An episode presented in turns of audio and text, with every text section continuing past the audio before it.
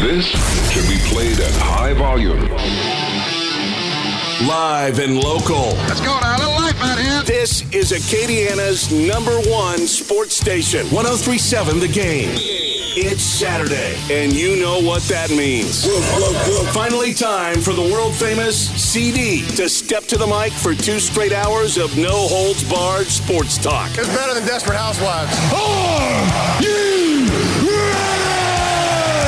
better get ready. Yeah! Yeah! Because Under the Dome with CD starts right now on 1037 The Game.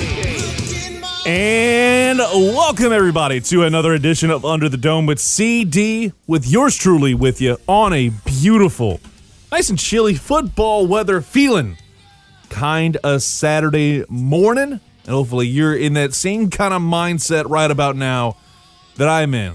Because it's Saturday and it's time to kind of just enjoy the weather that we got right now. Because let's be honest, it could get a lot colder.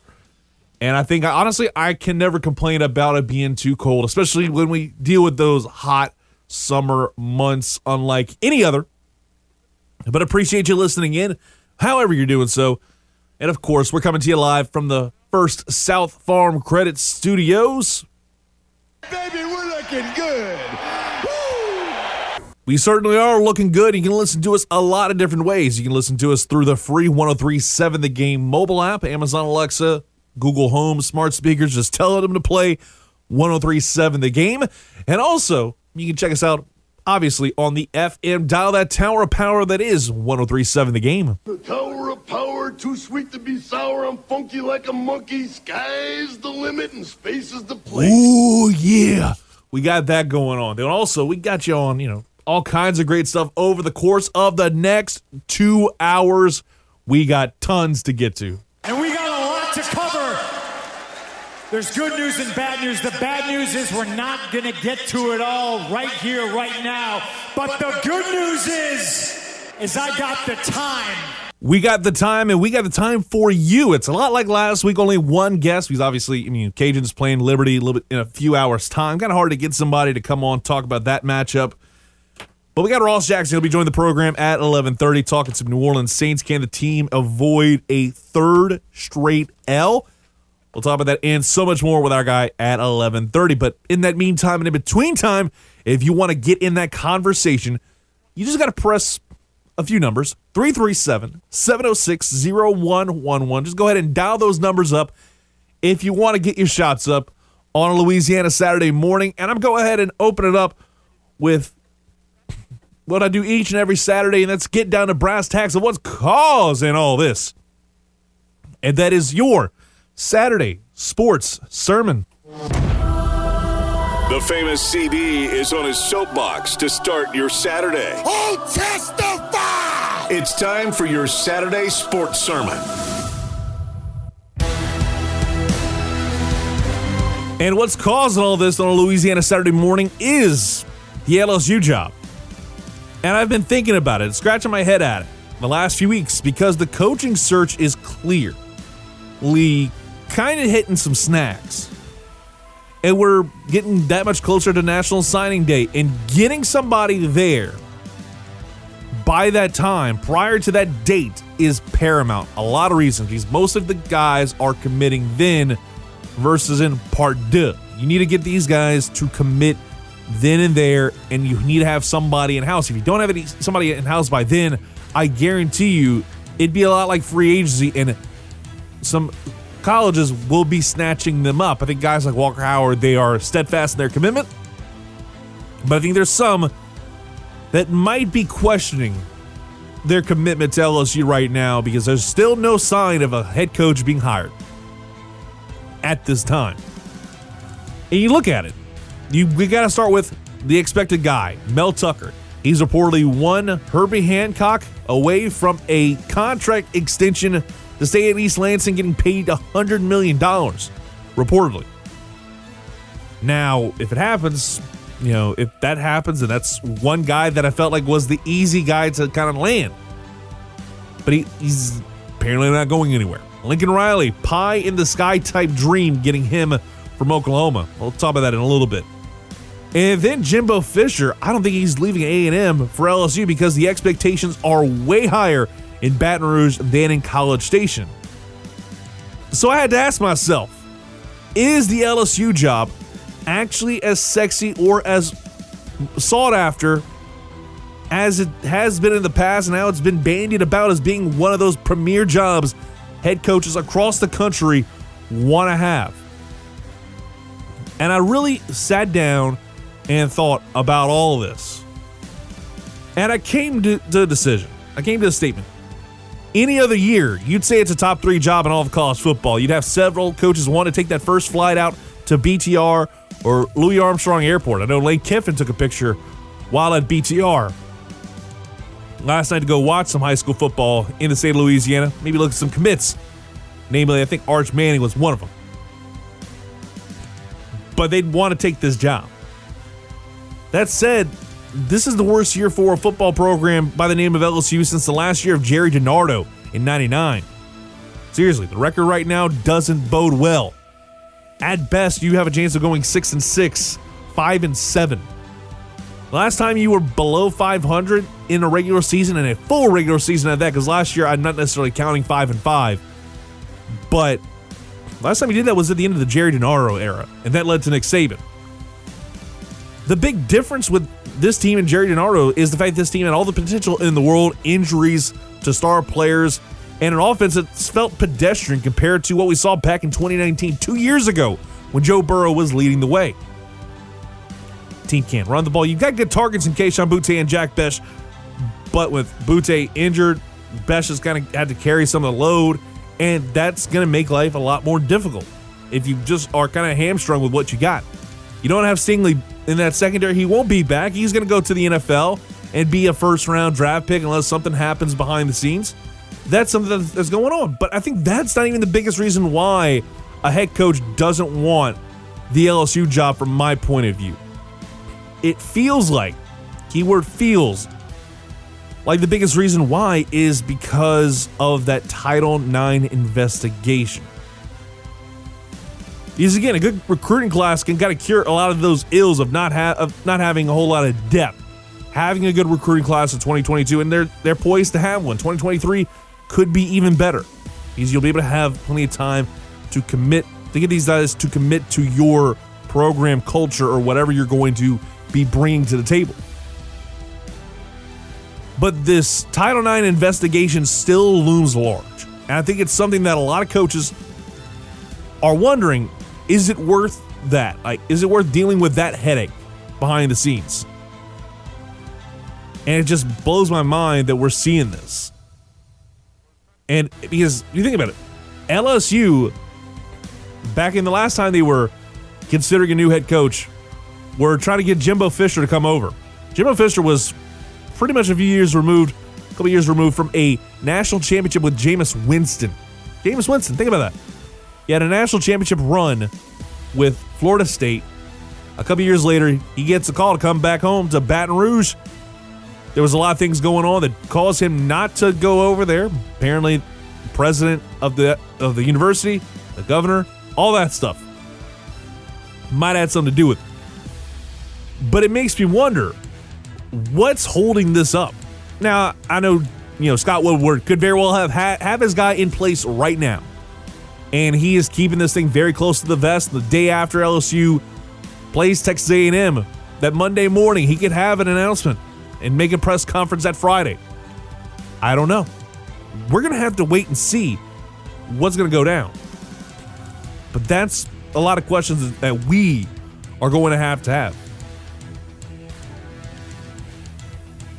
And it just makes you wonder does a big name head coach like LSU has wanted, like Scott Woodward has been able to get, do they want to come over here and they want stability? And based on the allegations that have been levied, I don't think a coach would want to take some of that risk. And when you think of some of the big names in college football that are being brought up, like a Lincoln Riley, like a Jimbo Fisher, like a Mel Tucker, who reportedly signed a con- is signing a contract extension very soon. But Jimbo, he's securing his spot because he's made things better at A&M than they ever have been. That's saying something. Dave Aranda, he's building something pretty special and has a shot at some really big things in the future, especially once kind of realignment happens. And I think Baylor is going to be a team to kind of look at in the future as one of those top dogs once we see Oklahoma and Texas go over to the SEC. Lincoln Riley, it just seems to me, I could be completely off base here, somebody from here in Lafayette, Louisiana versus Norman, Oklahoma. But I think he's a Sooner for life. Unless some really, really abhorrent stuff comes out in the future, I think he sticks around. Mel Tucker accepts that deal. He ain't going anywhere. So now you're going to have to go down to the other 23 letters, or 22 letters, I would say, when you look at Dave Aranda as a guy that everybody's kind of mentioning. And some of those names that we're hearing about, that next head coach has to realize the expectations are going to be even higher because of the fact that the last three head coaches, we, we can say all we want about Ed Orgeron, scoreboard. He has a national championship. Not a whole lot of coaches can actually say that with all it's it's impressive to see what LSU's been able to do under Ed Orgeron. It's been impressive because they've won a national championship the last three head coaches Saban, Miles, and O. So they're expecting to be like Wendy's in four for four.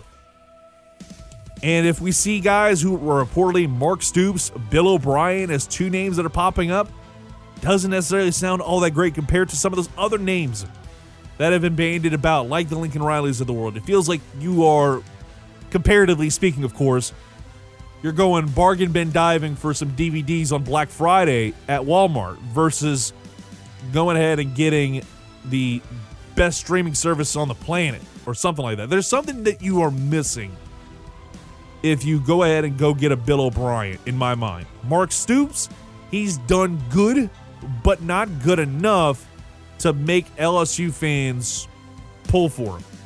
It's uh, if you don't get somebody of a really solid name, I think the fan base isn't going to be too happy because their expectations, because of what you've done the last two times in the hiring of a new head coach at LSU, was A, you hired Kim Mulkey, without a doubt, one of the most notable head coaches in women's basketball. Number two, you hired Jay Johnson, who looks to be building a really good dynasty over at LSU with the, everything that he has in place. This is his third head coaching hire in just about a year. I mentioned a while back, like pretty much outside of Will Wade and Beth Torina, that program is completely overhauled, and it's incredible to see how much it's changed and how much the vibe has changed.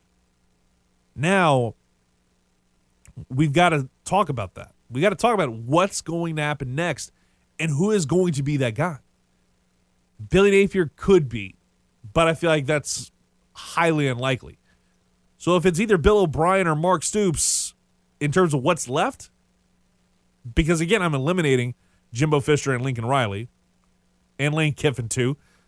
Because Lane Kiffin ain't going to be jumping around like he if he if he jumps around, I don't want him at LSU. I wouldn't want him at LSU because he jumps around. But that's just my viewpoint. We got somebody who's been waiting patiently. I'd assume patiently. Maybe they hung up. But on the 1037 the game hotline, they've been waiting patiently. And we go over there. Hello, you're on under the dome. CD, what's up, my man? T, what is going on, my brother? Not a whole lot, man. uh, beautiful weather for sure. Oh, you're damn right. Football Uh, weather understatement. Oh, you you got that right. Uh, I agree with you pretty much. Uh, you know, because of the Title IX stuff, and and but I mean, I still think LSU is a top five, you know, job in the country. If you ask me, and so here that that's what brings me to my question. You said, you know, some, and I heard Professor say the same thing that maybe some coaches don't want to come. It they don't find the job too sexy or whatever. So I've heard that Billy Napier really, really, really wants the job. So why would he want to go to LSU? That's my question.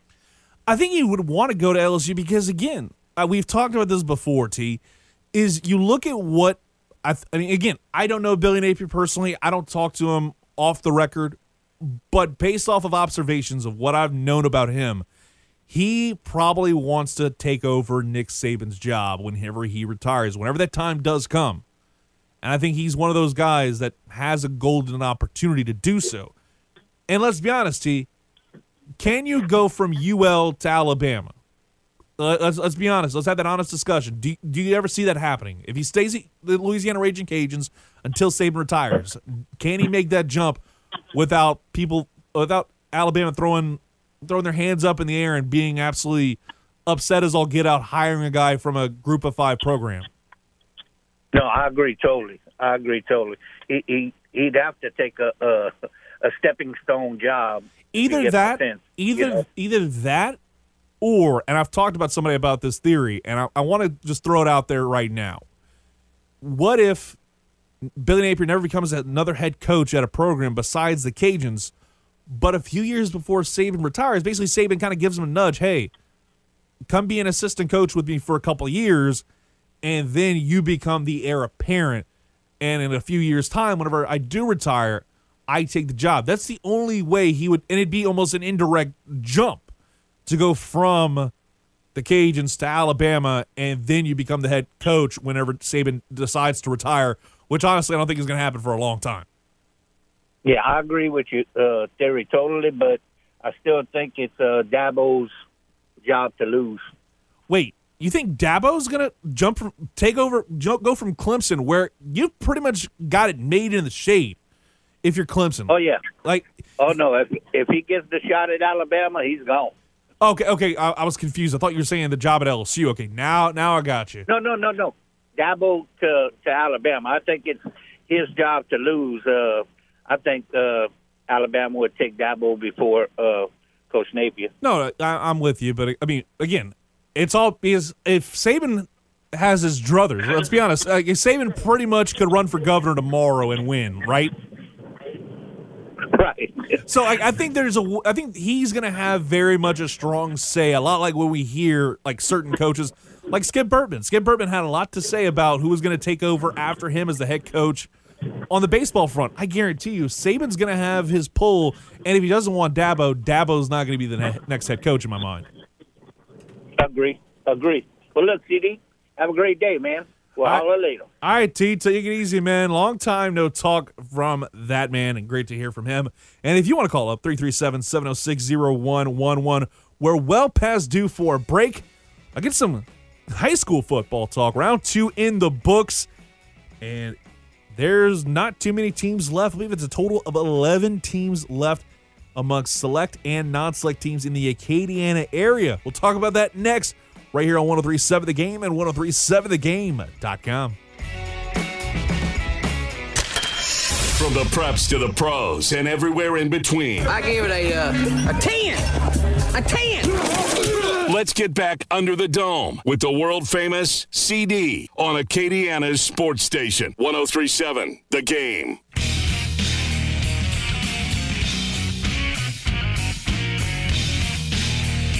And yes, welcome back to Under the Dome with CD right here on 1037 The Game and 1037thegame.com. And hearing that rejoin reminded me of the fact that I was talking with TV's Dylan the other day off air, and we were saying, I was talking about how, like, Varsity Blues, how great of a movie it is, and he'd never seen it. And I played the clip where it, uh, Billy Bob says, I give it a 10, a 10, a 10. I can't say the other word in, in the middle of that because then I'd be in hot water, if you will.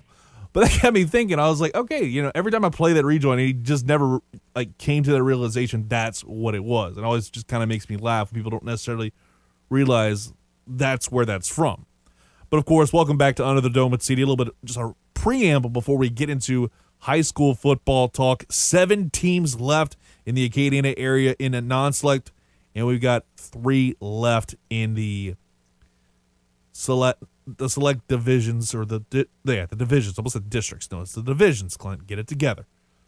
But anyways let's go ahead and get into what happened last night in high school football in the acadiana area. Maybe also look at some of those matchups across the state that kind of got me intrigued right now.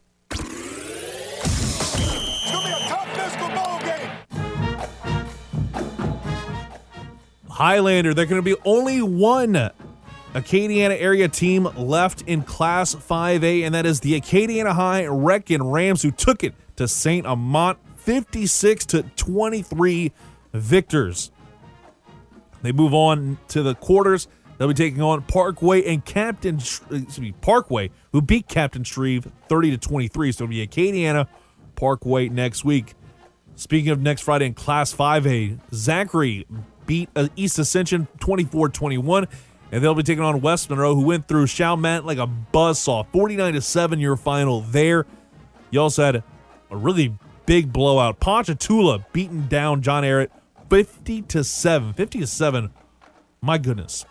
Look at Class 4A. You had five teams left in that that were Acadian area teams, and it was not a great Friday night for those programs. Edna Karr taking on Eunice, and Eunice just got just mantled 53 to 7 loss to Edna Karr. Their season's over. You had Westgate taking on the Wampus Cats of Leesville, and Westgate ekes out a 16 to 7 win over the Wampus Cats, one of my favorite names in all of uh, high school football. Blue Gators a close second. 16 7 win for Westgate. The Tigers keep rolling. They've had a hell of a season, so big shout out to them. Northwood Shreveport, they'll be taking on Westgate. They won 19 to 9 last night over North DeSoto. Then you have Cecilia. They beat Lakeshore in double overtime, 44 to 37. And then Carencro lost last night in a heartbreaker, 19 15, your final score there. So Cecilia is going to be taking on Neville. And the other Acadian area team was Warren Easton, Opelousas. And Opelousas Tigers lost a tough one on the St. Landry Parish game of the week with a 67 to 6 loss. Looking at so basically you have Westgate and Cecilia representing Class 4A. They remain in the quarterfinals. And they say all the time if you're practicing during Thanksgiving week, you're doing a pretty damn good job and you have had a good season. Class 3A action, Church Point taking on Donaldsonville, and Church Point wins 35 to nothing. Impressive as all get out. West Feliciana, they beat Iowa 35 28. So it'll be West Feliciana taking on the undefeated Church Point Bears. Another matchup to look at in the quarterfinals. Sterlington will be taking on Madison Prep. Sterlington beat Westlake by the score of 51 27, and Madison Prep beat St. James on Thursday night by the score of 33 to 10. St. Martinville beats Iota 62 to 28, and they'll be taking on Lutcher, who beat Bogalusa 54 28. Abbeville came away with a hard fought win. Got a little scary in the fourth quarter, but they were able to hold off Waspin and advance with a 28 20 win. They'll be taking on Union Parish, a team that is always going to be a power in Class 3A. They beat Jena 22 to nothing. Then you have again, you have three teams left in that classification: Church Point, St. Martinville, and Abbeville. Meanwhile, there's only one. Again, Highlander, only one left in Class 2A. General Trash, General Trass, excuse me. They beat Welsh 40 to 20. Amy beat Kinder 35 to 20. But Franklin pulls off a big upset over Loreauville 16 to 14. So it'll be Franklin taking on Jonesboro Hodge, who beat Mangham last night 28 to 18. Definitely a fun ball game from all that I've heard. So Franklin, the only one left. Class 1A doesn't have any Acadiana area teams left in the mix. Then you get to select round two, the quarterfinals. Underway last night. St. Thomas More beat Liberty Magnet like a drum 63 35. They handle their business. Walker Howard, he just continues to get better. It makes you wonder if he's an X Men. They won 63 35. They'll be taking on E.D. White in the semifinals, looking to make it to Cajun Field on December 11th for the state championship. And if they win, they'll be taking on the winner of Vanderbilt Catholic, who beat Loyola Prep 31 24. Then you have University Lab and De La Salle, U High won 29 7. So it's Vanderbilt Catholic and U High on the other side of the bracket.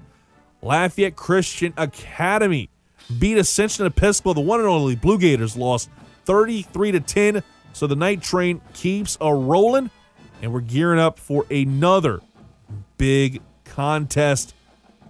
Is they'll be taking on the Greenies of Isidore Newman, Arch Manning and crew, going to be making the trek to that field, Knight Field, over in Lafayette, Louisiana. So trust me, we'll get to that game in a few.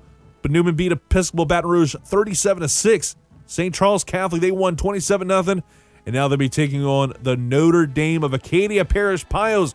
Lewis Cook and crew looking to make it back to state when they take on St. Thomas Aquinas. Excuse me, when they take on St. Charles, they beat St. Thomas Aquinas 42 to 7. And then you only had two Acadian area teams left, Division 4, and both of them got eliminated. Sacred Heart Ville Platte lost to uh, Calvary Baptist 63 to 7. St. Frederick's beat Vermilion Catholic 31 to 7 and the score may look like it was lopsided. You should have heard it live. It looked like everything was going in the favor of St. Fred's in that one. So it's just interesting to see how it all kind of panned out. Obviously, there's a lot of takeaways I had from this past like Friday night in football. St. Thomas More, it's impressive because they have gone through a ton of stuff. You have this really tough start to the season. You lose Walker Howard, but Walker Howard somehow, some way, bounces back from an injury that most people probably would have ended their season. He gets back and he looks absolutely elite and leading this team to the state semifinals, where it's pretty much been almost a birthright for them. But this go round, they're going to be Road Warriors taking on E.D. White before trying to get to Cajun Field on December 11th. E.D. White is going to present a enviable task, a formidable one, I would say so. Carencro, they fought hard against Neville. This is a team that deserves a round of applause in my book, and this isn't coming from Homer Radio, guy that went there. That team fought hard against Neville team, despite all the odds were against them. You had players opt out. Your starting quarterback gets injured about the second half of the season. They turned it around and were able to hang with Neville that's something to hang your hat on, Jack, because you've played Neville damn near every single year. And this was a big game for this team at home. And they held on for dear life, but lost 19 to 15. Tough loss for the Golden Bears. Their season comes to an end a year after winning a state championship. Franklin pulls off a decent upset against Loreauville, again, a low scoring contest. Was kind of surprised to see that one. Abbeville, they had a heck of a scare with a botched punt, resulting in a Waspin touchdown. Two point conversion attempt, no good. Abbeville was able to hold on and advance to the next round. This has been a legendary season for this team, and I can't wait to hear what happens next week on the Vermilion Parish Game of the Week, which you can hear on 106.3 Radio Lafayette. Meanwhile, you got to think Knight Field may be the second hottest ticket in town, only to Morgan Wallen at the Cajun Dome, is the Division Two semifinal matchup. You have Arch Manning and crew Arch Manning. That alone could sell tickets to the to Cajun Field. If it wasn't for the fact that the next n- afternoon you got Cajuns ULM, I think this would have to be a Cajun Field because there's too many people that would want to get in on this than probably their stadium on Portland Avenue could handle. See the Knights and Greenies square off at a stone's throw away, a couple football throws away from the first South Farm Credit Studios over there. So again, I am looking forward to the third round of the playoffs for select, or excuse me, for non-select, semifinals for select are going to be a lot of fun. And we'll have it all for you right here on 1037 The Game with the football night in Acadiana pregame show starting at 6. STM football 6:30. Danny Jones, the coach Sam Heinen, and also the family Gosson going to be taking care of business on that end on Friday. And then on 106.3, you'll have the Vermilion Parish game of the week which means your boy is going to be here once again on a Friday night, leading you into the rest of your Friday night with the football night in Acadia and a post game show. That's how we roll here. I don't stop. Can't stop, won't stop. Eh, eh, eh, eh. We're going to go ahead and take a quick timeout. You're listening to Under the Dome with yours truly, CD. We'll talk some LSU football again. Not as much about the coaching search, but if you want to talk about the coaching search, 337 706 0111. I'm more talking about the time of this game tonight because I am not a fan. I'm sure most of you aren't as well. We'll talk about that next right here on 1037 The Game and 1037thegame.com. After all your problems during the week, it's finally the weekend. Yeah, baby! That's what I've been waiting for. That's what it's all about. That means you're getting more under the dome with CD right now on 1037 The Game, Acadiana's sports station.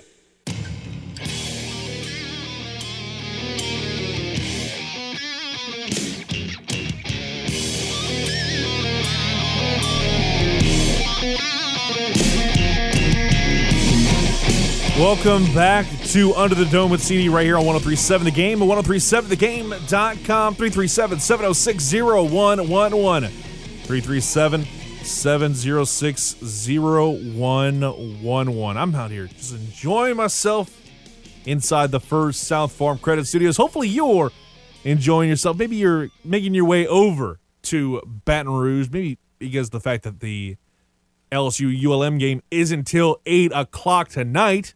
Maybe you are going to be out there freezing you took us off. And I, I said this to Ray, and he doesn't necessarily believe me. And I'm like, I'd probably put the over under at 30,000 fans tonight. Because let's be honest, there's so much going against this team to where I don't think it's going to be even a half full stadium tonight. Number one, you're playing at 8 a.m., 8 p.m., excuse me, not 8 a.m. There's no such thing as 8 a.m. games. But you're starting a game at 8 p.m. on a Saturday night, whenever it's, I'd say definitely a little bit colder out than normal. I know that's not going to deter anybody in particular, because if you have ticket season tickets and you want to go, you're going to go no matter what the weather looks like. But let's be honest, if you have an opportunity to go to an LSU game, you want to see an LSU team play hard and win against a big name opponent. I don't think that you are going to go out there to go watch LSU beat ULM on any year. But a year like this, whenever everybody's kind of, you know, given up and are just ready to move on to next season and try and figure out what's going to happen next with the head coach and determine where things go from here. 8 a.m. kickoff is absolutely brutal for this game. And again, this is the week where it is very much lame duck city across the SEC. I'm serious. Like there's no really good matchups out there. You got Prairie View taking on A&M, Mississippi State taking on Tennessee State, New Mexico State taking on Kentucky, Charleston Southern and Georgia. That's a bad bad look if you're the SEC. The slate of games this weekend is absolutely horrible. I was blown away to see how much like bad it is. The only good game, relatively speaking, is Alabama Arkansas. I'll talk about that game in the next segment because that's on my list of five games that you need to kind of take a look at and maybe consider throwing down some ducats on. Florida, Mizzou should be interesting because Florida is an absolute mess. They allowed like 50 against Samford last week. Dan Mullen maybe want to get on the first plane out of Florida. And I think, again, that's a job that's going to be interesting to see what happens there if Mullen is indeed fired. On top of Napier, if Florida comes a calling and they back up the Brinks truck, I think he might be answering that call. Auburn, South Carolina. Auburn's a little bit of a weird team. South Carolina's kind of strange too. First year with Shane Beamer as head coach. He's done a decent job, not necessarily a great job. Ole Miss, Vandy. Do, do I need to say any more? South Al, Tennessee. Yuck City, all the way around. Again, the only intriguing game in the SEC this week is Arkansas or Alabama. And that's more interesting because Alabama has been incredibly suspect this year. They almost lost LSU. Any other year, they're probably like, oh, hey, well, that's typical because LSU always plays up to them. This was an LSU team that probably is amongst the worst in program history. Just in terms of general metrics, their win loss record, it's one of the worst they've had in 20 ye- in over 20 years. Seriously, 1999 was the last time LSU was below 500. And they almost lost to that team. And again, they're not below 500 to end the season, but it's looking pretty darn likely, especially with the fact they're playing A and M next week. This isn't you know your slightly older brothers A and M, where it was almost a birthright to beat A and M. This is a lot tougher. I understand it's at Tiger Stadium and people are going to be like damn near ravenous and bloodthirsty for a win for a lot of different reasons. I'm not discounting that. There's a lot of reasons why. But do you like LSU fan, LSU average fan? If you have a ticket, are you going? I mean, if you have a ticket, you're probably going to go.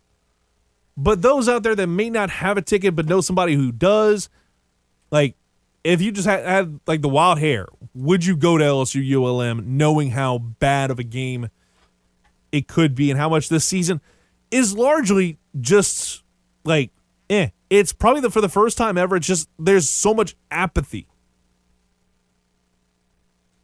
Seriously, apathy for this program. It's amazing. Because two years ago, interest was at an all time high. This team was undefeated and won a national championship. Within two years, I've complained about this. Within two years, you've gone from being in the penthouse to the outhouse. And I talked about it earlier. The sexiness of the LSU job, I don't think it's as, it's there as much as people think. I still think it's probably a top 10 job, no doubt. T said a top five. I'm not necessarily sure if there is a job that's truly sexy to get people to like leave their current gig to go over somewhere else. Because it feels like everybody's wanting to kind of stand pat because you don't know what's going to be happening right now.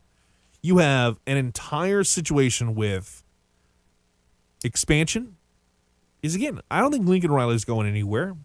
You, you're, you're trying to keep everybody, and that's why we're seeing the the cost of coaches' salaries going way up, and maybe in some cases overpaying. I think Mel Tucker, if those reports are true, a hundred million dollar contract. I feel like it's a little bit too much for a guy that has had one really, really good year. $95 million contract, reportedly. Think about that. For Mel Tucker, a guy that's only been a head coach for four seasons. He was an interim in 2011 for the Jacksonville Jaguars, but that's really not saying much. You can't really take away anything from that. But just in terms of college, he's been coaching for four years. And this is his first season where he's above 500. Even if you strike the record, uh, excuse me, yeah, his third season, excuse me. In 2019, they were 5 and 7 at Colorado. Michigan State, he was 2 and 5 last year in that COVID year. Then he manages to like churn this program around, and they look like the 2014 Michigan State program. That's how good they've been nine and one. They had a really tough loss to Purdue. We're absolutely poised to do some very good things. And I was hoping they did. Because why not have somebody that's not a blue blood involved in the conversation? They're ranked seventh in the CFP. And it's justifiable because that loss that loss to Purdue still looms large. But this is a team again. Reminds me a lot of those early CFP teams from about six, seven years ago. Like seriously, 2014 with Mark Dantonio in his eighth year was eight was 11 and two, 11 and two, and it makes you wonder what happened so like to cause this thing to kind of go off the rails so quickly with Mark Dantonio. Within a few years, this team became like irrelevant, and the next year they were still in contention for a college football playoff spot, but did but didn't get in. And then the next year they're three and nine, then things go off the rails in 2016. I want like if I'm Michigan State, I'm kind of like taking a second be like, all right, he's doing really good so far. But let's hold off on giving him the big contract. I know we want to keep him around, but let's hold off on giving him the big deal, giving him that massive contract to keep him around because that is going to be easier said than done, at least from my point of view. Could be completely off base here, but that's kind of where I'm at with Mel Tucker. He seems like a good head coach, but paying him that much money based off of one really good year, it's a little dangerous. If those again, that's if those reports are indeed true. LSU, on the other hand, they've got to make a decision, make it fast. Because if they get to a, a certain point leading into National Signing Day and they still don't have a head coach, it's not going to be a good look for your program. And I'm trusting Scott Woodward to make the right decision and get the right guy and get the right fit for this program because now you got to go back. And you got to make sure that you get somebody that is a lot less rah rah and that's dare I say goofy. Like because you go look at Les Miles, he was goofy. He was goofy as all get out. Now, obviously some stuff happened by like that came out years later that definitely paints him in a very different light. But the Les Miles personality that we saw was 100% a goofball. And you have Coach O, who just basically was a walking, talking meme amongst the college football world. You got to have somebody that's going to be tightening up this culture. Like, you have somebody that's going to be willing to just go in full blown Jon Taffer, John, yeah, and pretty much go a full bar rescue and save this program from itself. Because I think that's the biggest thing that's holding them back. It's there's potential, tons of potential for this team to grow. They have to find that right guy that's the opposite of Coach O and Les Miles. You got to find somebody that is going to seriously flip the script and overhaul this program. But tonight, LSU going to be playing ULM, and I've I'm seriously thinking that LSU wins and wins handily. But the if is still lingering in my mind. And if LSU somehow loses this game to ULM, yes, Tommy Bowden's got this program looking better. But I think there's no hyperbole when I say this. LSU losing to ULM in the penultimate game of the Ed Orgeron era would be the worst possible thing to happen to the LSU football program. The worst loss in the history of the program. And I got a conversation with a guy, James, off air about this. And he said it probably would be the Troy loss. I'm like, the Troy loss wasn't the worst because Troy was a really good team that year. And also, that was the turning point of, Ellis, of Ed Orgeron's career. He took that loss, used his motivation, turned that program around within two years and won a national championship. That was a motivating, that was a turning point game. This is a, if they lose, it is 100% going to be the worst loss in program history, and nobody can tell me otherwise. Fans will be out there at 8 o'clock for a kickoff, and if LSU loses or at least trails at one point or another, I think there's going to uh, people aren't going to be happy. If it's a close game, especially, because again they they beat McNeese, but they should have beaten them like a drum. It felt like the dogs were called off way too early. I wouldn't be surprised if this is a game that's somewhat similar to that. I'm interested to see how things are going to go next week though with A and M, because all all the rumor in your window is about Jimbo now, and it feels like take three with him. I don't think he's going anywhere. I don't think we see a swerve where right after the game, Scott Woodward's on a phone call with Jimbo right after his press conference wraps up to be like, hey, stay in Baton Rouge. We need to talk. And he basically takes the job the next day. I just don't think that's going to happen. If it does, it's very much I'm a Baltimore Colts esque. To go ahead and move everybody in a cargo truck across the across state lines from Texas to Louisiana overnight. You know, he's the next head coach at a- at um, LSU, and A and M's kind of left high and dry. I just don't think that's going to happen. We're gonna go ahead and take a quick timeout. Got five picks to click for this weekend in college and pro football. We'll get to that next right here on 1037 The Game and 1037thegame.com.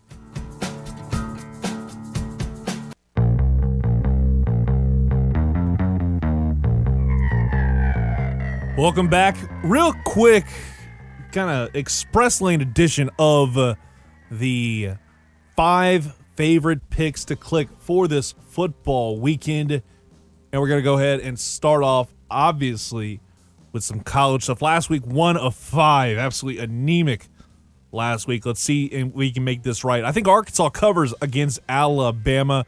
Definitely going to be a fun ball game, but I think we see this Ellis, this Arkansas team cover because they've been pretty doggone good this season. Cajuns, I got to get them straight up over Liberty. Four and a half point dogs. I just absolutely have to take this one. It's tough for me to go Homer radio with this, and I'll probably live to regret it, but I think I've got the Cajuns being like Bo Derek and getting 10 straight wins and head into UL Monroe with a load of momentum. Then I've got UAB, UTSA. Take the over in this one. Feels easy money. Upset is in the offing, though, because Southern Miss did almost beat UTSA last week. And UAB is a much better team than them. Chicago, I got them covering against Baltimore plus six. The Ravens are a little suspect, and I feel like if Matt Nagy wasn't coaching, this team would probably be a straight up win. I got Cincy straight up, speaking of which, against Vegas. It's virtually a pick, a minus one point spread, and the and the Bengals are favorites. But I think I got to go with the Road Dogs pulling out the big dub. Oh, you didn't know? And thank you so much. We're going to go ahead and take a quick timeout. We'll be back with more Under the Dome with CD, hour two of two after this. This can be played at high volume. Live and local. Let's go now. A little life out here. This is Acadiana's number one sports station. 1037 The Game. It's Saturday, and you know what that means. Finally, time for the world famous CD to step to the mic for two straight hours of no holds barred sports talk. It's better than Desperate Housewives. Are you ready? You better get ready. Yeah! Because Under the Dome with CD starts right now on 1037 The Game. And welcome everyone. Hour two of two officially underway. And I gotta say, I'm loving it being here with you. As always, from the beautiful, palatial First South Farm Credit Studios. Hear this worldwide! And you definitely can hear this bad boy worldwide on 1037thegame.com, the free mobile app, your favorite smart speakers, Amazon Alexa, Google Home. And I think also you can check us out on the FM dial. That is the Tower of Power, 1037 the game. He is the tower of power. He is too sweet to be sour. He is the rap master. There is no other. There is no equal. The man. Again, hopefully you're enjoying yourself on this beautiful football weather feeling Saturday morning, almost afternoon, getting to be damn near lunchtime. Maybe you're out there making your way again. Hopefully you're making your way to the Tiger Stadium later today. Hopefully you're going to enjoy a great college football atmosphere on a Saturday night. The penultimate game of the Ed Orgeron era. I, I, I said earlier, I feel like over under needs to be set at 30,000 fans in terms of just the realistic, because obviously they're going to go by season, season tickets with the announced attendance.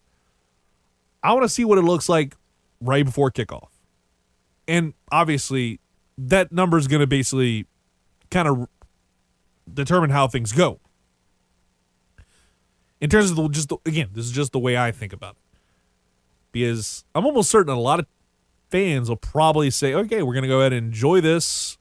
And once it becomes clear it's a one sided ball game, let's say at halftime, I think the fans do indeed leave because it's going to be an absolute, like, one sided battle between LSU and ULM today.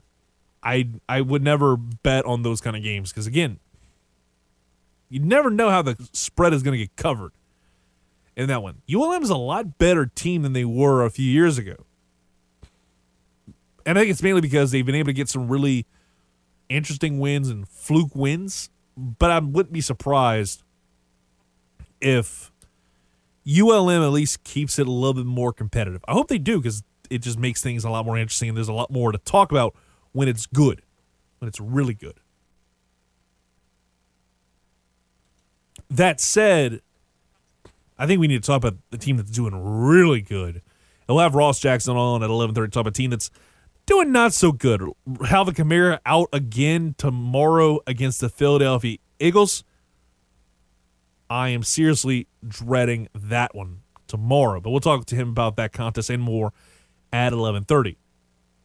But in the meantime, I think we need to talk about the one team in the state of Louisiana that's living up to expectations and making us feel good, and that's the Louisiana Raging Cajuns. I said it earlier. I think they get to 10 wins against Liberty later today.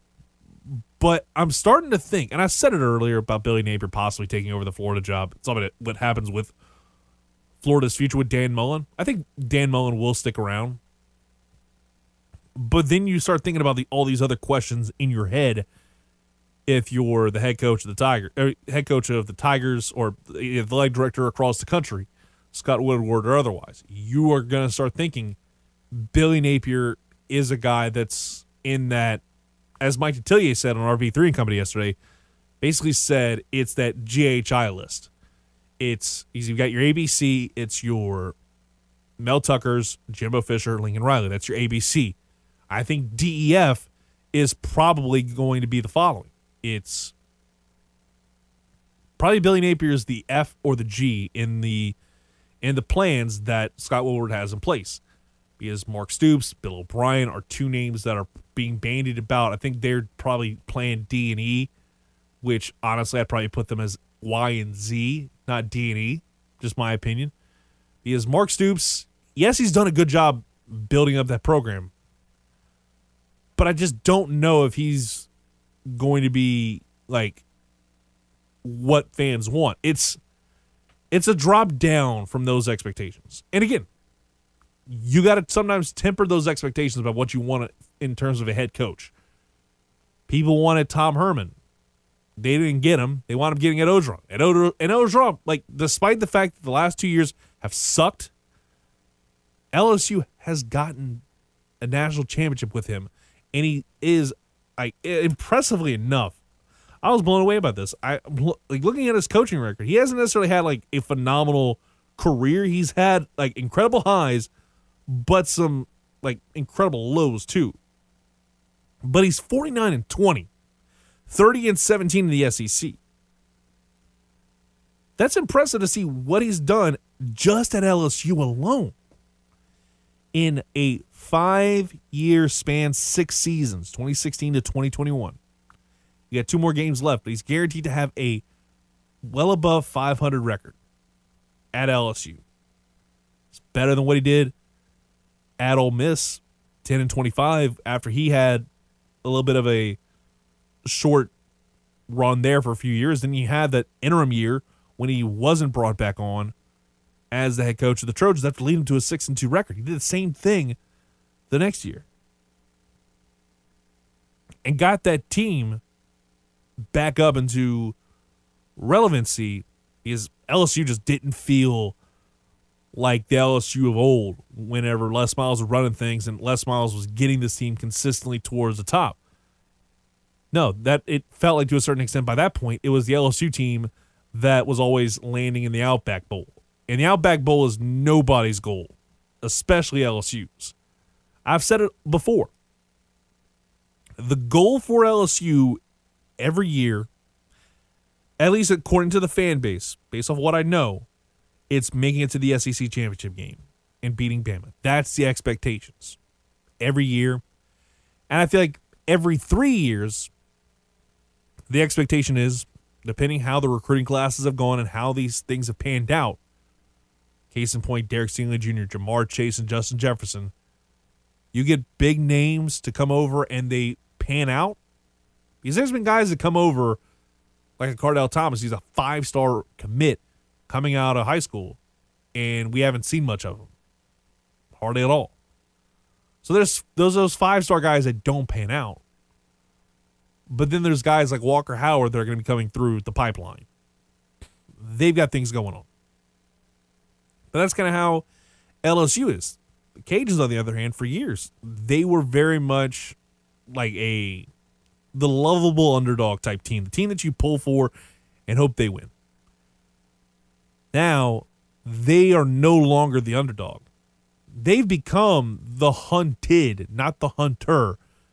They've still got one step to kind of make it to being the hunted because after all, you have to win the whole darn thing. And they're one step closer to doing that. Now they're hosting it. And they're nine wins, nine straight wins, most in program history. The Billy Napier era, era is so amazing to think about. How much things have grown with this program. And now they are the uh, like, by all metrics, I think the best team in Louisiana right now. And I'm counting New Orleans because New Orleans, yes, they've got a good record, but it just feels like the bottom is starting to fall out on that team. It's starting to feel like playoffs are very much like Jim Mora senior playoffs, but that's a different conversation. We got some money on the hotline right now, so let's go ahead and get to them, and I'll give some more thoughts on the Cajuns right now on the hotline. Hello, you're on Under the Dome. Hey, CG, this is Doug. Hey, Doug, what's good? Hey, man, what's happening? Listen, I mean, you made some good points, uh, all valid points uh, about the LSU. Uh, I believe if uh, Coach Riley or Randa don't come to LSU, it could very well be Coach Napier as the next head coach. But uh, it's something I said earlier this morning is look at all the top assistants, uh, coordinators across the country. Uh, I mean, there's plenty of good ones. Yeah. Uh, you know, I don't, and, and some that maybe you're looking for a head coaching job. Cause, uh, look at Kirby Smart or, or uh, Riley or Randa or uh, Jimbo. They were all Yep. assistants or coordinators, you know, when they were offered a head coaching job. So, I, I mean, I wouldn't be surprised if Scott Woodward has a list of uh, coaches that possibly want a head coaching job. So, and, and listen, Cristobal, and, and there's another coach nobody's talking about, and that's Whittingham of Utah. That could be a probably probably be a good get if if if Wood was talking to him. So I, I don't know, but Yeah. uh, just think outside the box. You know, sometimes uh, if we don't land the coach that we think we may get, it could be a top assistant or coordinator somewhere. And the Cajuns today, they better tackle. They better tackle. Oh, they bet- they- that guy is man. He's awesome. CD. Oh no, he's very hard to tackle. he's very similar to Lindsey Scott, who wound up like tearing up the Cajuns. I think they can they're going to be able to handle Malik Willis because I think once you kind of start, I, and you're going to be focusing in on Malik because he's absolutely a phenomenal player. And once you kind of focus in on him, it's a lot like you remember the game that LSU had against Louisville a number of years ago in the bowl game. Once they Right. isolated him, that offense became Right. a non-factor. Now, because I, I just don't know, I don't know necessarily a whole lot about Liberty, but I feel like everybody talks about Malik Willis. If you take that away from that team, if you basically put them one hand tied behind their back, I think their offense is a non-issue. Well, listen, I, I went back and watched some of Liberty's games just to kind of see how they play, and their defense is not all that. I mean, the, the Cajuns can run on them, and the thing about today is that the, the defense is going to have to wrap up Malik Willis. will probably send a blitzer every once in a while, and Lewis is going to have to play a good game. They're going to have to keep up with Liberty. Like when Liberty scores, the Cajuns have to come and score stay with them and probably win the game at, at the end there. So it's there it's there for the Cajuns to take. So I really think they can do it, CD. Same here, Doug. Thanks for taking my call, buddy. I no anytime, anytime, Doug, anytime. Appreciate him uh, calling in on the program, but he brought up Billy Napier, and that's kind of what I what I, where I want to go to next in this conversation. And I'll bring this up, and then we'll take a quick timeout. From what I've heard from people, and again, this could be coach speak, if you will, not necessarily from the coach, but from people that I've talked to, and from what they've heard from other people. Again, it's heard it from a friend who heard it from a friend that kind of thing. Tell a friend, tell a gram, tell a wrestler. It's that kind of conversation. But from what I've been told,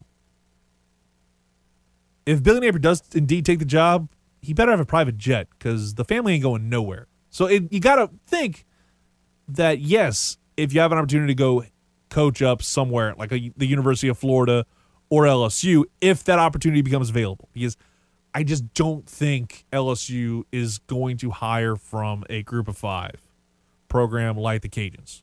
It just doesn't feel like that's. Uh, I think outside of Luke Fickell, that's the only guy I think they want to want to take because I think, and it's add the fact that there's going to be so much like outcry about hiring Billy Napier from the Cajuns, taking him and bringing him to LSU. And you think the fans hate LSU now?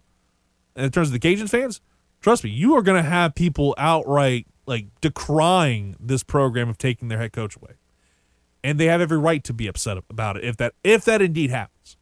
But I think Billy Napier is sticking around for the long haul because he is building something very special. Even if he doesn't want to go take the Alabama job, like I was talking about earlier, I think he's building something special, and there's a very distinct chance that he wants to help bring this team to that next echelon. Whenever the conversations do come up again about expansion. Because again, to be honest, Sunbelt Conference is in way better shape. We've talked about it a lot here on this program the last several weeks.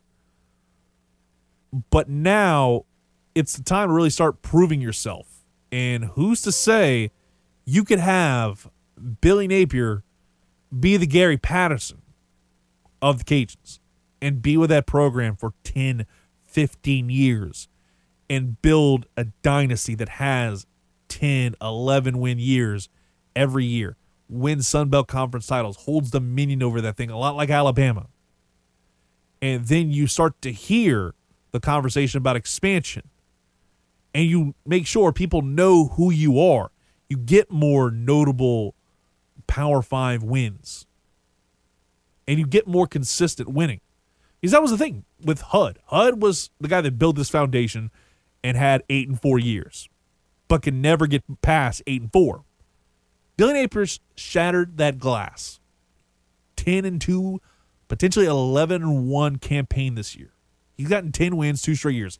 Never had before. If he sticks around, I think the Big 12 and these other conferences could start taking notice and be like, hey, this team's pretty damn good.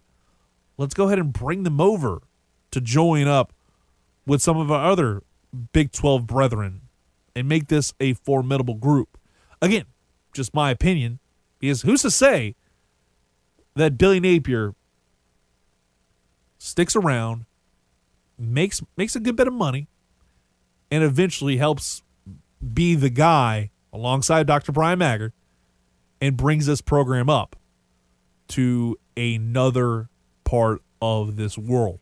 And the biggest part of it is actually making it back to, in terms of a Power Five, being able to get that call up to the show would be massive. And I think they're a program that if they continue to roll like they have, they have every opportunity to do it. We'll take a quick time out. You're listening to Under the Dome. We're past due for a break. Thanks again to Doug. Also, shout out to T for calling in as well earlier in the program. But we'll take a quick time out. You're listening to Under the Dome with CD right here on 1037 The Game. Ross Jackson coming on in about 12 minutes or so. We'll talk some Cajuns hoops for a little bit next as well because they are pretty intriguing too. Back after this on 1037 The Game and 1037thegame.com. The world famous CD may be in his 30s, but he's still a kid at heart. now, let's get back to a guy that has an unhealthy obsession with a number that offensive linemen wear with Under the Dome with the world famous CD on 1037 The Game, Acadiana's sports station.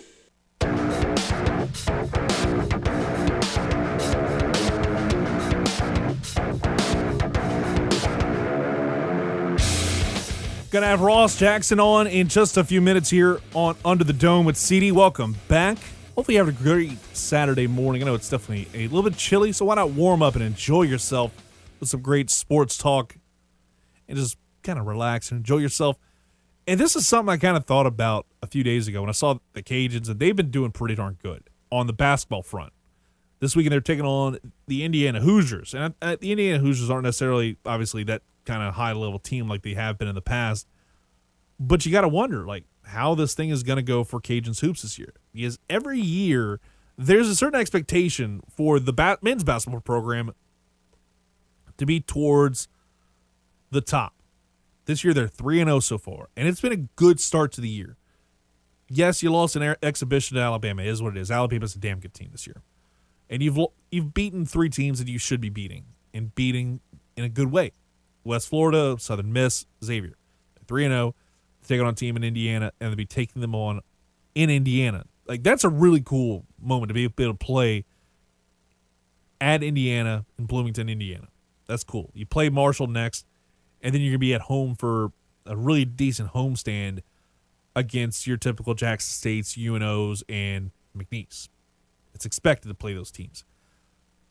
But I think this is a year where everything is setting up really nicely for men's basketball to really have a big year. Kobe Julien's back from injury. He took almost all the last season off. He showed up late in the year. You've got some young guys, including Joe Charles out of Carencro. You got to keep an eye on him.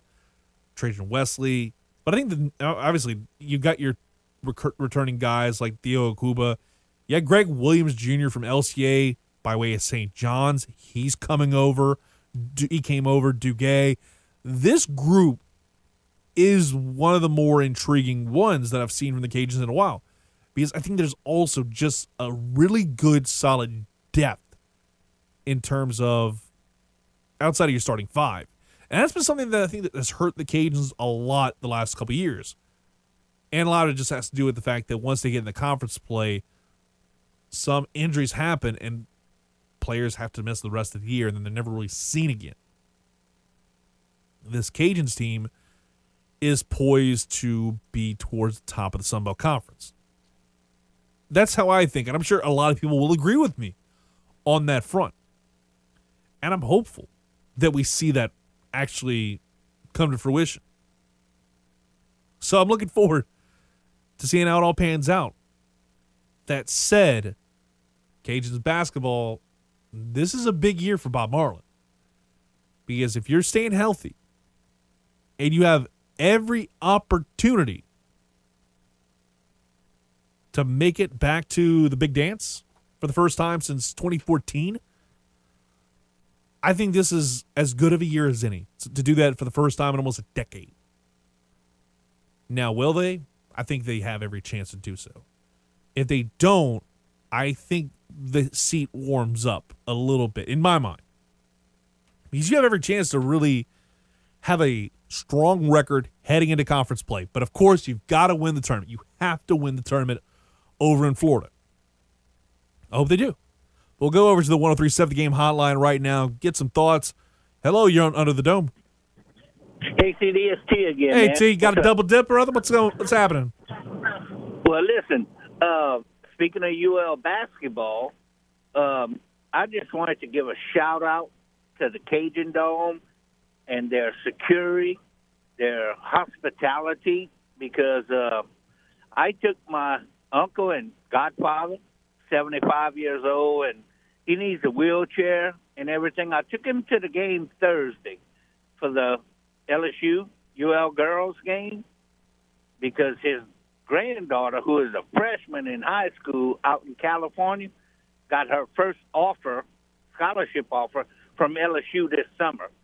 So he wanted to go and watch LSU play. And so I just wanted to give a shout out to the Cajun Dome, man. They treated my uncle like gold. Oh, and I, I can about imagine they treated. I mean, from what I could tell, that was a really good crowd too for women's basketball. Yes. And it's not often you see like three thousand in attendance for a, and that's not it's not a knock. It's just like women's basketball ha- hasn't gotten this much notoriety, and the fact you've got somebody like Kim Mulkey coming over to the Cajun Dome, I guarantee you, you'll never see Will Wade and the LSU Tigers men's team come over to LSU or vice versa. Because I mean that that that bridge has done been burned. But I think there's enough respect between Garry Brodhead and Kim Mulkey to maybe make this not an every year thing like we're starting to see with Jerry Glasgow and Beth Farina starting to play each other more often, and maybe LSU comes over once every couple years. But we see it be a lot more of a friendly, competitive rivalry between these two programs. And I think in my mind, what I'm seeing from uh, the Cajuns the last couple years, they're a team that's on the come up too. I mean, these two teams are both two and one, and I feel like if not for that second quarter, this could have been a lot more of a competitive ball game between Mulkey and Brodhead. Well, listen, uh, I'll say that LSU was a little more athletic than UL, but I think the Cajuns shot themselves in the foot way too often because they could have kept this game close and uh, make LSU really work for it. But it was a good game, and like I said, I just want to give a shout out to the Cajun Dome and all their workers and everything, you know, for treating us right. You have a good weekend, CD. All right, T. your show, man. All right, T. Take it easy. Hopefully that call didn't put you on any probation, brother.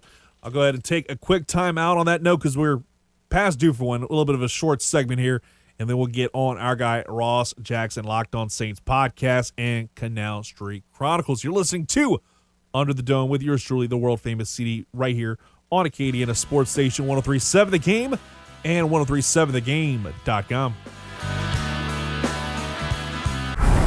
Most sports talk radio shows go up to 10 on the amp, but Under the Dome with CD goes one higher. Why don't you just make 10 louder and make 10 be the top number and make that a little louder? These go to 11. Now back to the show that brings the heat on Acadiana's sports station 1037 The Game.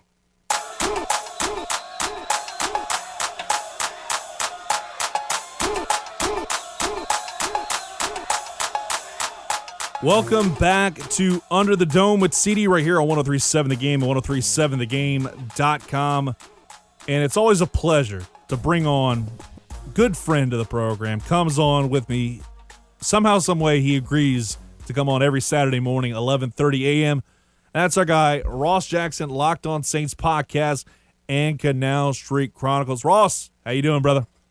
Hey, brother, doing very well, man. Always a pleasure to be here with you. Just appreciate you having me back, man. Hope you're doing good. I'm doing good, man. Doing good. All things considered, with the LSU Tigers being in a state of just what the hell's going on, and the New Orleans Saints kind of the same way. It's like you have everything. Like this team can't kick extra points, and it feels like like we just we we've been having a lot of bad luck from obviously kicking and then now Alvin Kamara out for a second straight game. It just feels like all the odds are against this team. Like losing one of your most like your key guy on the offensive side of the football, it's gonna be a tough go tomorrow against Philly, right? Yeah, absolutely. I mean, I, I sort of, you know, for, for folks that know, I, I have kind of referred to the state of the New Orleans Saints as being uh, the the South Park uh, Butters character, General Disarray. Yes. That's sort of where this team is right now. And really just sort of, eh, to an extent, sports throughout Louisiana in a way. And so it's been interesting to sort of watch the full community come together. You got a really nice win from the Pelicans last night. But for the Saints to be able to sort of match that energy and find a way to get this win against Philly tomorrow, they're going to need a lot of things to go right. Like you mentioned, it's not going to be an easy walk in and get a victory type of a game here going up against uh, the Eagles at, at, at home. And you say general disarray. I think that the New Orleans Saint, I mean, the NFL at large this year has been, you know, Professor Chaos. And Right. you've got the New Orleans Saints as Dougie and general disarray. So like it's it's definitely been and it's been a wild season just overall where there's no true like elite team. At one point you could say the Arizona Cardinals, but injuries have kind of hindered their progress. The Cleveland mm-hmm. Browns look to be a team that was in control of their own destiny. Injuries have impeded them a lot. It just feels like just complete chaos league wide. Are you in agreement with that? Yeah, absolutely. I mean, it, it's been, and, and you know, to, to an extent, that chaos has sort of worked in the Saints' favor, right? I mean, particularly around the NFC, you've got three teams that are sort of up at the top of the conference. You mentioned the Arizona Cardinals, and then of course you have the Green Bay Packers that are up there. But you know, when it comes down to it, you, you look at these teams, and the the way that the playoff race is sort of tightened up near the near the bottom and, and below sort of those two or three teams up at the top it's keeping the Saints alive. It's kept them in a position to where even though they've dropped two games in a row, they haven't moved from their seeding at all in the NFC because you've seen the Tampa Bay Buccaneers drop uh, drop games. You've seen the uh, Los Angeles Rams drop games here recently, and of course the the Arizona Cardinals, as you mentioned. So it, it's actually also benefited the Saints. The issue is that they need to be able to get onto a, a little bit of a streak themselves in order to keep it that way. They had a little bit of a cushion being five and two at one point, but now at five and four, the margin for error is thinning. The margin of error is absolutely thinning right now with this team. But you just go look back at last week; they had every chance and every right to win that game against the mm-hmm. Tennessee Titans. And obviously, everybody's looking back at the roughing the passer penalty towards the end of the first half that negated what looked to be the momentum shifting play of Marcus Williams getting that big pick in the end zone in the final moments of the first half. And I'm start I I'm not going to bash the officials like a lot of other people are. Mind you, I'll just say I don't like Jerome Boger to begin with. He's probably one of my least favorite officials in the NFL. I know people want to hate on Rob Vinovich, but I feel like, you know, Jerome Boger might be the guy that's caused the most like headaches and probably acid Mhm. reflux amongst the Saints, Saints fan base over the course of several years. Yeah, no, absolutely. You're absolutely right. I mean, we've seen him uh, sort of popping up at the most pivotal sorts of moments. But you know, I'm with you. Like, I'm I'm willing to point out that the roughing the passer call was a bad call. Don't get me wrong.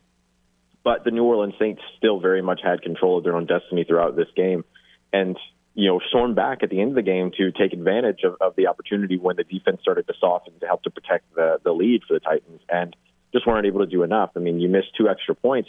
You make both of those extra points, you're kicking to win the game with your or to take the lead with your uh, final extra point, as opposed to having to go for two to hopefully tie the game, and then you have the false start penalty. So for the Saints, I mean, look, it's been a lot of things that you just kind of need to go right for you. I mean, with these extra points, you either make them or you don't. You have to get to the points where you're making them.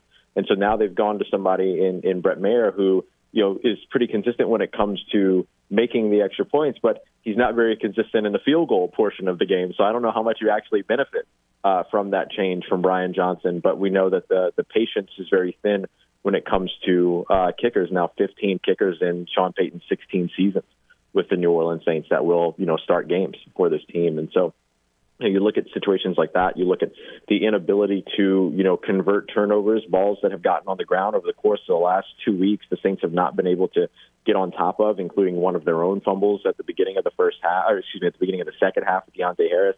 It, it's been one of those things where you can look and you can see not winning the turnover differential, not looking, not winning the uh, time of possession. Those are those are battles that are detrimental in uh, football games, and certainly ones that the Saints and Sean Payton tend to emphasize winning. Do you think there should be a, uh, that roughing the passer should be a reviewable play? Because I'm starting to think that that's one of those that should be added in the conversation of reviewable plays. I like how a few years ago we were talking about possibly trying to review pass interference, or is this going to be a bridge too far in these conversations about what's reviewable, what's not? Because then eventually there just needs to be a clear line drawn of what can and can't be reviewed. Yeah, I think that there has to be some type of a, of a review that it, the, uh, the unfortunate thing is that at some point there's still subjectivity in terms of when plays should be reviewed versus when they shouldn't. You know, if you get a roughing the passer call on a first and 10 on an incomplete pass from your own 25 after a touchback, is that the same level of reviewable as an interception in the end zone getting wiped away because of a roughing the passer call or you know, a third down being converted because of a roughing the passer call, or does the third down conversion does that end up falling in between somewhere to where it becomes more more subjective? And then are you reviewing every scoring play for potential penalties that could take that play away or turnovers that could take that turnover away? That's the part that that becomes very interesting. I think you really should only be in a situation to you to, in which you can review penalties that have been called as opposed to whether or not a penalty should have been called, because then you can basically find a penalty on any play if you want to. But I think that might be one of the places to draw the line. But of course, there's so many nuances to the conversation about when that should be eligible, what the game situation is, and of course, where you are in terms of clock down, distance, all those other factors that you have to factor in as well. Talk right now, Ross Jackson, Locked On Saints podcast and Canal Street Chronicles. And you look at the offense again. You're without Alvin Kamara, you're without Michael Thomas, and it's basically Trevor Siemian and uh, to a certain extent a land of misfit toys. What can you say about what this team can do offensively that could give a Eagles defense that just doesn't feel like a true power fits? Yeah, I mean, look, this is a team. This is now a, a team that has to walk in with no, you know, without Alvin Kamara and without their starting uh, tackles, so it's going to be weird when I say this, but uh, they have to run the ball. Um, you know, the the Eagles defense in terms of run defense, or the Eagles defense has sort of changed in terms of its its identity over the course of this season. They they used to be a very weak passing defense and a much stronger run defense. Now they're a moderately good passing defense and a weak rush defense, and so I think you have to run the ball. The Denver Broncos last week averaged over five yards per carry with Melvin Ingram as well as Javonte Williams, but unfortunately got into a hole after a defensive penalty and giving up some early scores in which you know they they had to abandon the run game and had to throw the football. So the Saints have to establish early that they can still run the football and keep the Philadelphia Eagles from doing what they did last week against Denver, which is run 40 times and average over five yards per carry.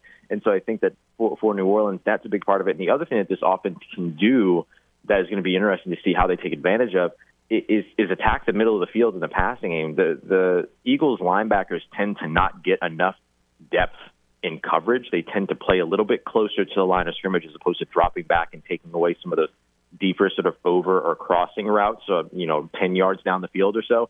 And Trevor Siemian, on average, is targeting about 10 yards down the field. So those two things correlate pretty well in terms of the Saints' ability to pass as long as they can hold up on the offensive line and keep the pressure from getting there, particularly a guy like Josh Sweat. You know, if Derek Barnett were to turn it on before this game, it wouldn't be a surprise. And so I think that that's sort of the two places where the Saints should be able to attack, but it's going to come down to whether or not that offensive line is going to be able to hold up without some star star players there. And you know, just looking at the way this team's defense, this defense has been elite all year long and kind of has helped save the day in some contests. But looking at what's going to be going down tomorrow, how is this team going to want to probably be able to stop a guy like Jalen Hurts, who has that ability to just tear you up in a lot of different ways? Yeah, it's going to be interesting to see how Dennis Allen approaches this matchup because I don't imagine that you're going to see a very heavy pass rush on Jalen Hurts because then if you don't get home and you over pursue, then you're opening up running lanes for the young quarterback. So the thing that will be interesting to see is how much do they focus on contain versus focusing on putting pressure on him. I mean, do they go with the situations where they're rushing for dropping seven, taking away uh, the passing game while also making sure that they're protecting those edges so he doesn't have the opportunity to scramble and get outside. A lot of what Philly does well is when Jalen Hurts scrambles, not only can he run, but these receivers, um, you know, uh, uh, Devonta Smith and, and Quez Watkins, and then now the newly re-signed Dallas Goedert, the young tight end there, they all do a very good job of improvising as receivers and working their way open for their quarterback. And so I think that that becomes the thing that'll be very interesting to see the Saints find a way to take away if they can. That that has to be priority. Probably number one B behind, of course, just taking away the running game as a whole. Talking now, Ross Jackson, Locked On Saints podcast and Canal Street Chronicles. And something else I kind of thought about just a little while ago was we talked about the, the fact that the New Orleans Saints have just had such bad luck with kickers, especially this season, with the fact that Wil Lutz is out for the entire season.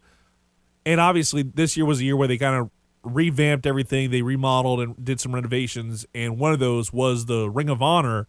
And mm-hmm. everybody's been talking about it. The misspelling of Morten Andersen. Do you think that basically has kind of cursed the kicking the second they unveiled that and showed the new Ring of Honor and things were misspelled for the Great Dane? I, I hadn't thought about that, but all I can say is yes, that makes perfect sense. um, I hadn't thought about that.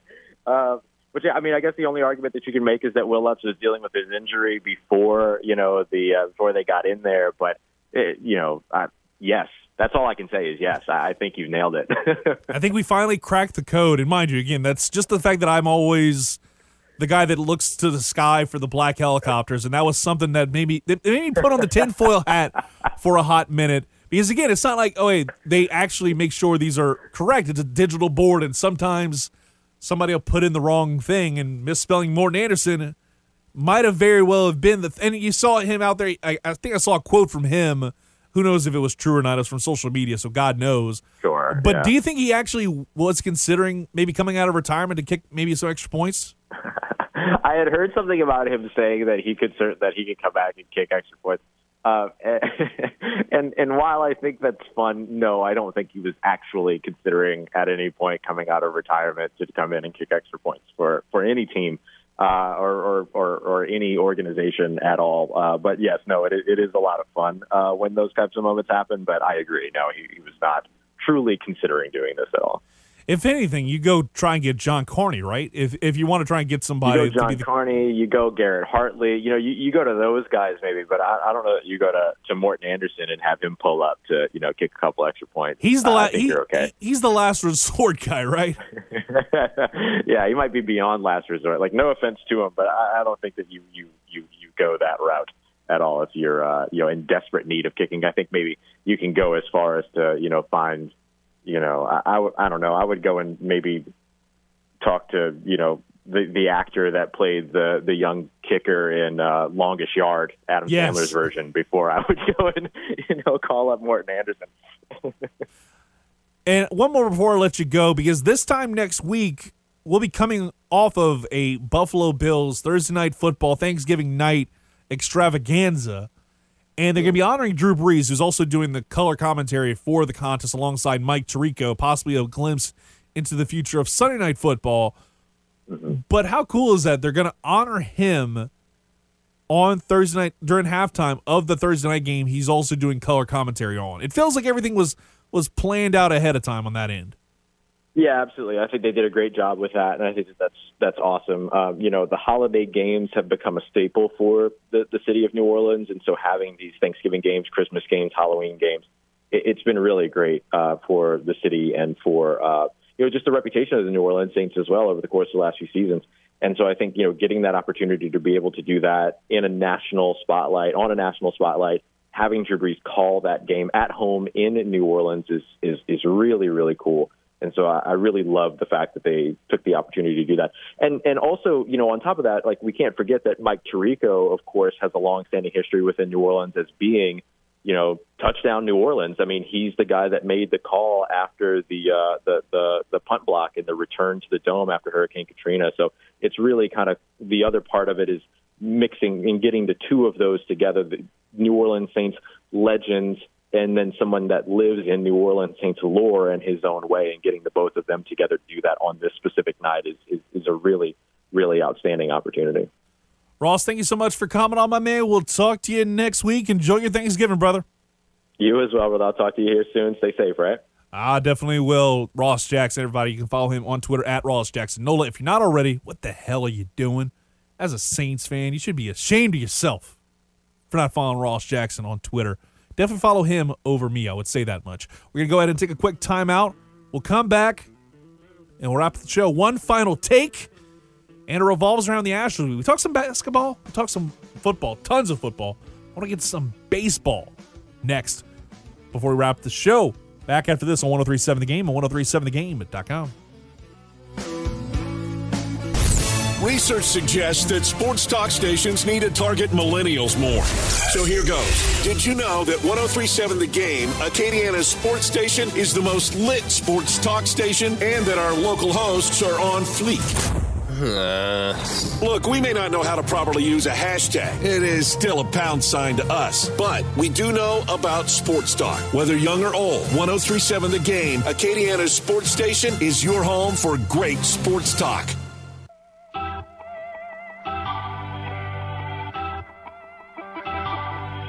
Just before we close up shop here on 1037 The Game, the famous CD is looking to fire off one more take before dropping the mic.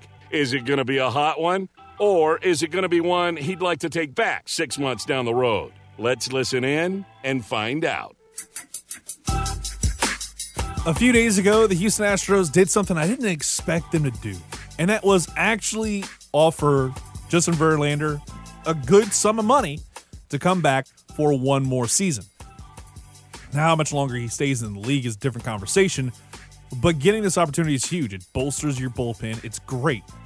And as an Astros fan, I love it. But there's some it's great, but now the Astros have to do something else. That sign one man by the name of Carlos Correa. Re-sign him. Do that next, please.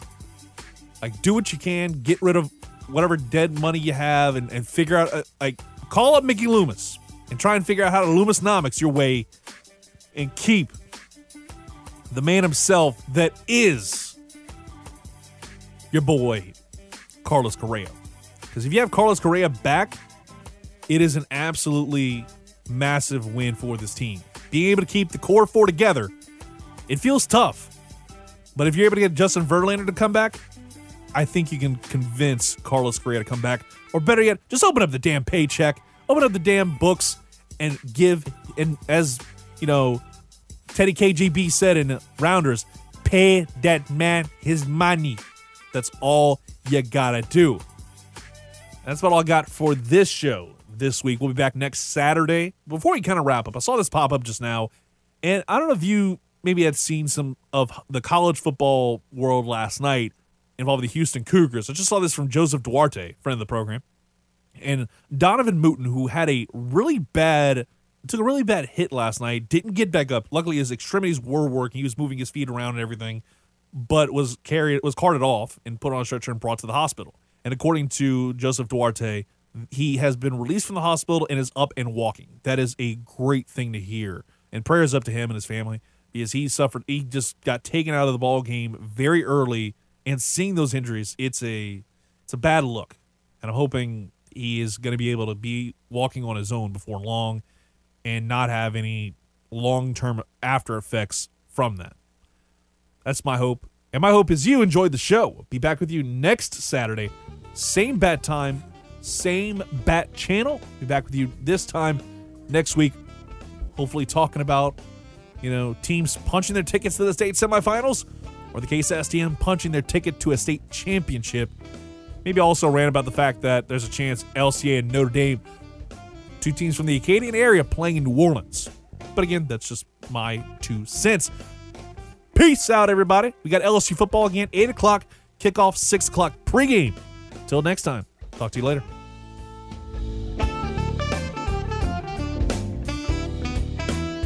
Hey, Clavis, wake up. The show's over. Oh, yeah.